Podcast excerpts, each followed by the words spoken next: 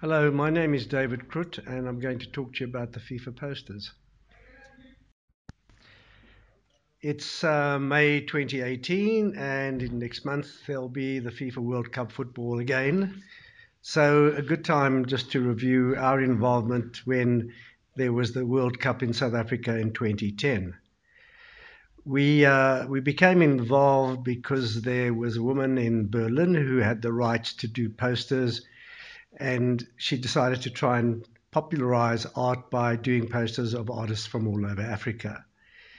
She selected 17 different artists and commissioned them to make an artwork, which then had to be photographed and could then be digitally reproduced as a poster. So some of the artists provided sculptures, some of them provided little drawings. Uh, William Kentridge, the most famous of the artists from Africa, provided a collage which basically showed the map of the area where he has his studio down in uh, Maboneng in downtown Johannesburg. The, um, the idea of having football connected to art um, came about from the previous FIFA, FIFA event, which was in Germany. And um, there was a small group of posters done, which were signed by the artists and became collectibles, but also very, very expensive collectibles.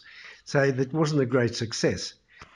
With these particular posters that were done for the 2010 South African World Cup location, the work, the posters were much more affordable. They weren't signed.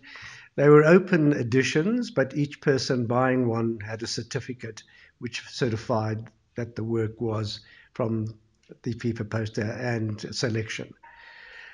For South African artists, um, I don't think they got too much display because none of their works were really on display at any of the football grounds.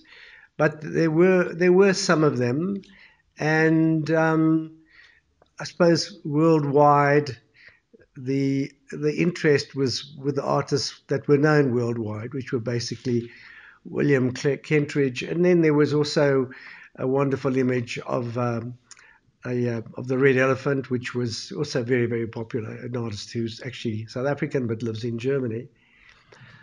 The um, we had no contact directly with the artists other than the one artist Eastman from Cape Town. We were in touch with him. He was aware of it uh, and there were one or two other local artists. But other than Kentridge, we didn't really work with any of those artists.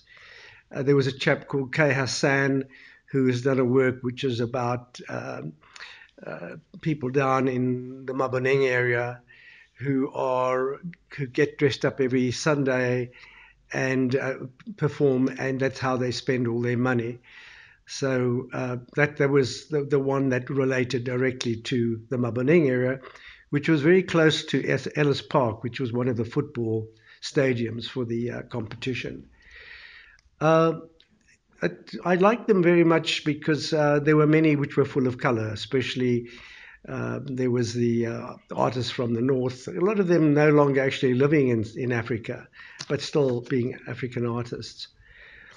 Um, the work themselves, the work themselves, I encourage people to think about as collectibles because the history, especially for South Africans, when they look back in the future, there'd be a lot of pride around having hosted a very, very successful uh, event.